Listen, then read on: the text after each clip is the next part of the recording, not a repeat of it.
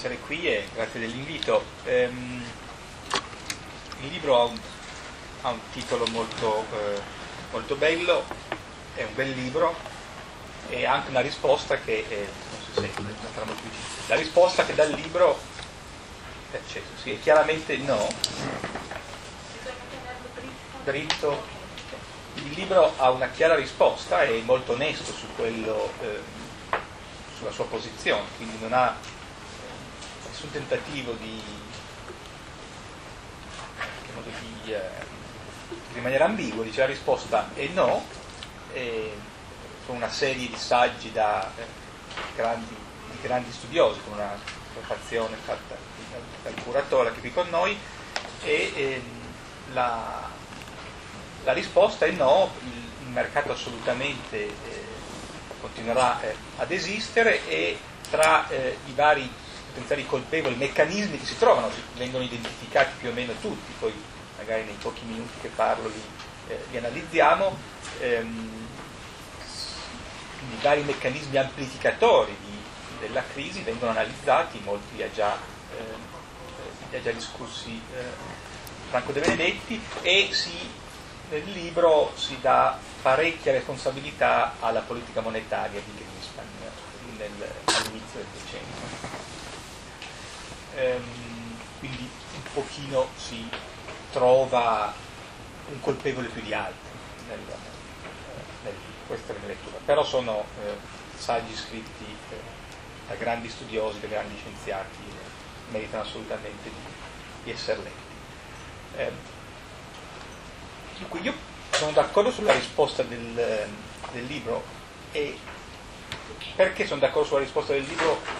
anche perché, con un paradosso, cioè perché non possiamo fare a meno del mercato? Perché il momento peggiore della crisi, abbiamo un tal bisogno di mercato, è stato quando i mercati sono venuti meno. Cioè il, il momento più drammatico è stato quando, eh, siamo nell'autunno del 2008, che è l'epicentro, speriamo ovviamente di essere davvero adesso eh, oltre eh, l'epicentro, quando i mercati sono venuti meno, ossia quando il, il mercato interbancario si è congelato, le, i preparatori finanziari non eh, prestavano più denaro tra di loro e il fallimento di, eh, di, di Lehman è forse eh, il momento più clamoroso di questo. Quindi hai talmente bisogno di, ehm, di mercato che eh, il dramma è stato quando i mercati non eh, sono venuti meno. Poi cosa vuol dire venire meno? L'incapacità di, eh, di fare un prezzo sostanzialmente. Quindi eh, la capacità del mercato è, è, quella di fare un prezzo in maniera tale che i beni, in questo caso gli asset o la liquidità, venga scambiata e in realtà il mercato interbancario, il mercato della liquidità, uno dei mercati più importanti che eh, potessero, eh, più grandi, che, che esistano eh, al mondo, è venuto meno. Quindi adesso bisogna capire come si è arrivati a eh, far sì che i mercati per qualche giorno, insomma, per qualche settimana implodessero, abbiamo talmente bisogno che abbiamo visto le conseguenze del mercato, anche perché un'alternativa non ce l'abbiamo. Cioè il mercato è come, è come la democrazia, nel senso eh, è imperfetto, purtroppo è imperfetto, è, è evidente, va avanti attraverso un ciclo economico che è in parte casuale, ma non abbiamo eh, una, vera, eh, una, vera, alternativa. Quello che, eh, che esiste è un, eh, è un pendolo all'interno del mercato, nei rapporti tra Stato e mercato, quindi tra intervento pubblico e libero mercato, indubbiamente quella che ci aspetta è eh, una fase oscillatoria del pendolo un pochino più verso, pochino più verso lo Stato, quindi l'intervento che eh, inevitabilmente seguirà alla crisi e sta già, sta già seguendo. Quindi, eh, ma non possiamo pensare di senza mercato perché quel momento che è successo è stato così drammatico e il fallimento di Lehman è l'epicentro di questa crisi. Quindi come mai, come si è arrivati a, a questa incapacità di, di, avere un prezzo, che è la cosa più importante dei mercati? Beh, e quindi si entra un pochino nei, eh, nei meccanismi, questo è il, eh, il um, indubbiamente il mercato finanziario ha creato una serie di, eh, di sottomercati talmente specifici, talmente idiosincratici, come si dice in maniera tecnica, per cui di colpo, eh, mancando la fiducia, che la fiducia è una cosa impalpabile, tra istituzioni diverse, è stato impossibile eh, scambiare eh, liquidità. Allora, questo bisogna un pochino entrare nei meccanismi e il, eh, il libro fa tanta ehm, analisi sul, sul, mercato dei mutui americani, che indubbiamente è l'esempio, ma il, il, modello di funzionamento del sistema finanziario mondiale, nordamericano in particolare, non è legato soltanto ai, ehm, ai mercati eh, dei mutui, ma a tutti, quasi tutti gli asset, ossia e qui eh, due minuti un po' più tecnici. Tradizionalmente il modo di fare banca era quello per cui origini un, eh, un credito, ossia concedi del credito e lo mantieni fino alla scadenza, quindi eh, sia, ne, sia, per quanto riguarda i mutui sia per quanto riguarda i crediti più tradizionali alle imprese e, e alle famiglie. Quindi si cercavano mh, eh, creditori a cui concedere, eh, cui concedere quindi liquidità e si manteneva la distanza. Questo è il modello tradizionale in cui immaginiamo fare banca. Invece negli anni, eh, nell'ultimo decennio, questo modello è cambiato, ossia si eh, cercavano dei, eh, dei, creditori, ma tuttavia poi una volta eh, concluso il credito, questo credito veniva eh, fondamentalmente venduto, impacchettato in eh, strumenti diversi, venduto e sparso in tutto eh, il mondo. Sembrava una grandissima idea perché, eh, quindi è chiamato originare per distribuire, perché eh, portava il rischio eh, dividendolo tra eh, diversi operatori di tutto il mondo. Quindi spesso insegniamo che la eh, divisione, la diversificazione del rischio è un'ottima, è un'ottima cosa e questo è chiaramente ehm, stato un elemento amplificatore impressionante di una liquidità che, che chiaramente esisteva. Quindi è evidente che il meccanismo da cui il libro dà importanza, ossia l'eccesso di, eh, di, liquidità legato alla politica monetaria di Greenspan, c'era nel background, ma questo, la cosa fondamentale è stato questo meccanismo impressionante, per cui il credito usciva dalla banca che l'aveva originato, veniva distribuito e quindi parte di questo credito in pacchetti molto complicato girava al mondo e quindi ovviamente questo è il contagio, nel senso di dire che parte di questi crediti poi si sono rivelati particolari, ma ciascuno di questi crediti, di questi pacchetti, che non riguarda solo mutui, riguarda anche carte di credito se vengono alle famiglie, ma riguarda anche credito alle imprese, sono pacchetti complicatissimi in cui si mettevano diversi pezzi di credito, ciascuno diverso dall'altro, veniva poi venduto e ricomprato in parte da altri operatori finanziari, spesso congelato in veicoli in parte al di fuori dei bilanci, e questo ha creato che cosa? Ha creato un'esplosione di debito ha creato un'esplosione di debito che è vero, la vera eredità di cui dobbiamo ancora gestire, perché il debito è cresciuto nel mondo a tassi impensabili. La vera responsabilità che penso gli economisti hanno eh, era l'ossessione che avevamo per eh, il debito pubblico, quindi il 110 eh, sul PIL, debito sul PIL che il nostro paese, tutti quanti sappiamo, seguiamo la finanza pubblica in un dettaglio, ehm, dicendo che era uno dei paesi messi eh, peggio il nostro, in realtà il problema era questa esplosione, fatta appunto al meccanismo della bolla speculativa, ma questa esplosione di debito privato che nei paesi, diciamo, nei G5 circa tre volte il PIL, solo quello privato, qui aggiungiamo quello pubblico e questo ha generato un ammontare di debito che, che, abbiamo ancora. Quindi questo è il problema. Poi a un certo punto, eh, quando alcuni di questi pacchetti sono venuti meno, tipicamente legati al, ehm,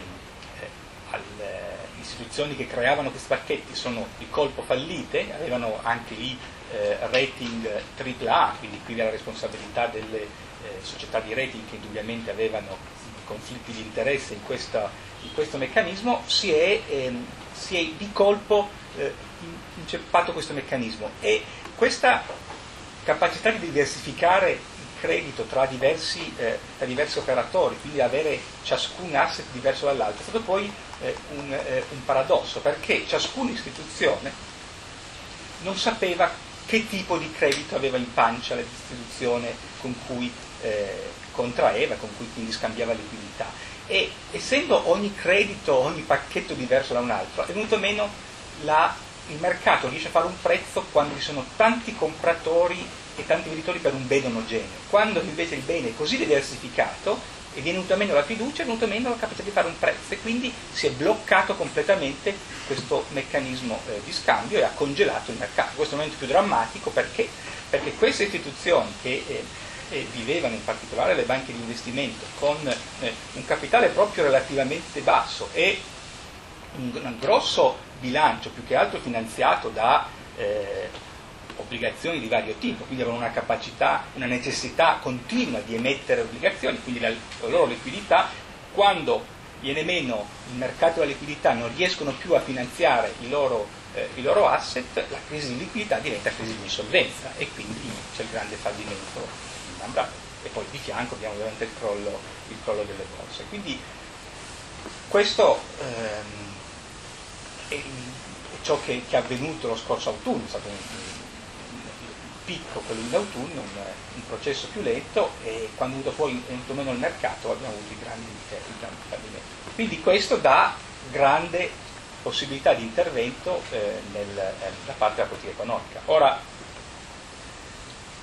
eh, l'intensità de, dello shock, della crisi che abbiamo avuto è superiore a quella che è avvenuta nel 29, se paragoniamo il crollo della borsa, il crollo su, in, in varie dimensioni, anche il crollo del commercio internazionale nei primi tre mesi tra ottobre e novembre 2008 e ottobre-novembre del 29 è superiore, quindi abbiamo uno shock superiore a quello del, del 29.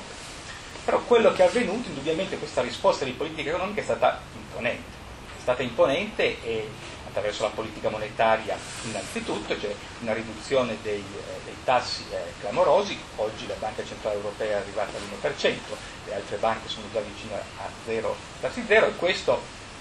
potrebbe essere un eccesso di risposta, ma indubbiamente imparando dalla storia eh, sono quasi convinti, siamo quasi tutti convinti che si eviterà la grande depressione. Questa è stata ricordata come una grande recessione, è indubbiamente meno 4% è la peggior riduzione di PIL del dopoguerra nel nostro paese, quindi di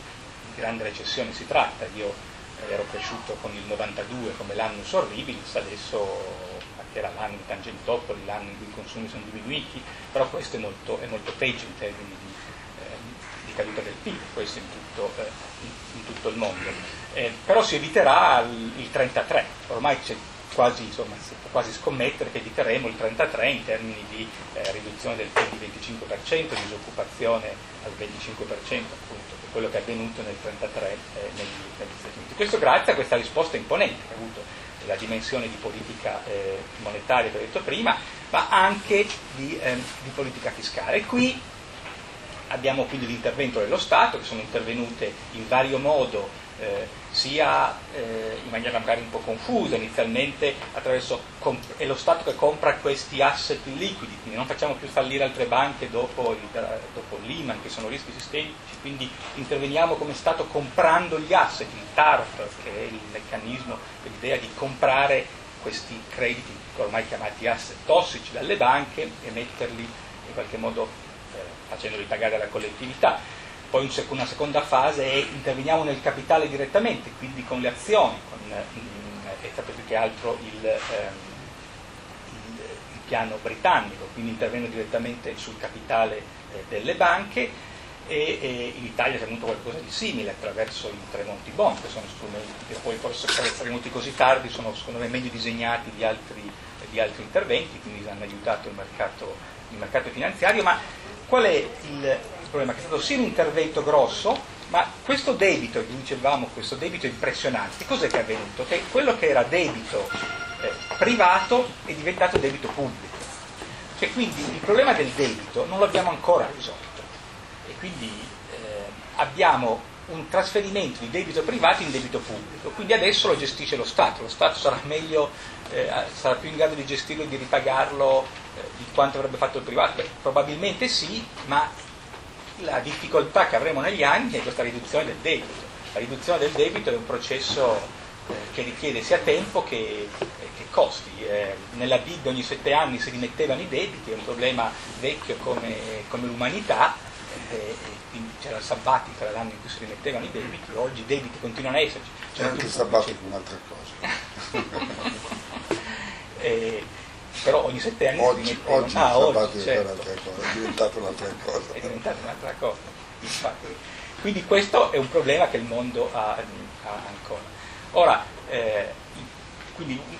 lo Stato ha già quindi messo piede eh, in quello che era il, eh, il, mercato e continuerà a metterlo attraverso le regole, alcune sono, eh, sono dovute perché indubbiamente questi meccanismi eh, sono, sono, esistiti, Quello, abbiamo parlato delle, delle, agenzie di rating che indubbiamente sono in conflitto di interessi, ma lo sono sempre in conflitto di interessi anche quando ehm, danno un rating al debito pubblico italiano, sono pagati da chi? Dal Tesoro, ma la mia impressione è che per questi grandi rating siano sotto grande osservazione e lo facciano con grande, eh, con grande, rigore. In periferia, per questi piccoli asset, eh, questi pacchetti di credito in cui nessuno guardava più di tanto, secondo me c'era questa tendenza a non farlo con lo stesso rigore con cui danno il rating alle grandi società o in particolare agli, agli stati, perché eh, ho visto come indubbiamente eh, mi è capitato lavorando sull'attenzione che pongono per dare un rating al debito sovrano, sono convinto che la stessa attenzione non, data, non è stata data in questi anni, perché sono, erano pagati tipicamente dagli stessi eh, debitori che dovevano, chiedevano di essere rating. Ora, poi questo rapporto di capitale eh, proprio contro debito sarà una delle cose da regolare, è evidente, perché arrivare a avere 44 volte eh, debito su capitale proprio è in qualche modo senno di poi assurdo, però è avvenuto e abbiamo lasciato che ciò avvenga, quindi questa sarà un'area di intervento. Il, quello che si chiama il mismatch sul, eh, sulla struttura dei tassi, avevamo istituzioni, la, istituzioni inglesi in cui prendevano, avevano debiti a vista, vuol dire che debiti che possono essere richiamati in qualunque mese attraverso i depositi e impiega 30 anni. Un'istituzione che, eh, finanziaria che riesce a avere un bilancio di migliaia centinaia di miliardi di, eh, di, di sterline su una struttura così, come chiaramente col seno di poi è debole, poi è sempre facile dire di poi, quindi questa è un'altra area ovviamente in cui eh, ci sarà eh, da intervenire. Ma questo fa parte di, di questo, questo, pendolo che, eh, che, dicevo prima, perché inevitabilmente il meccanismo non ne possiamo fare a meno, e anzi, è la cosa più importante che eh, ritengo di, ehm, eh, di, credere è quella che abbiamo visto cosa succede se se il mercato eh, viene meno, quindi abbiamo un bisogno di mercato come di aria che respira.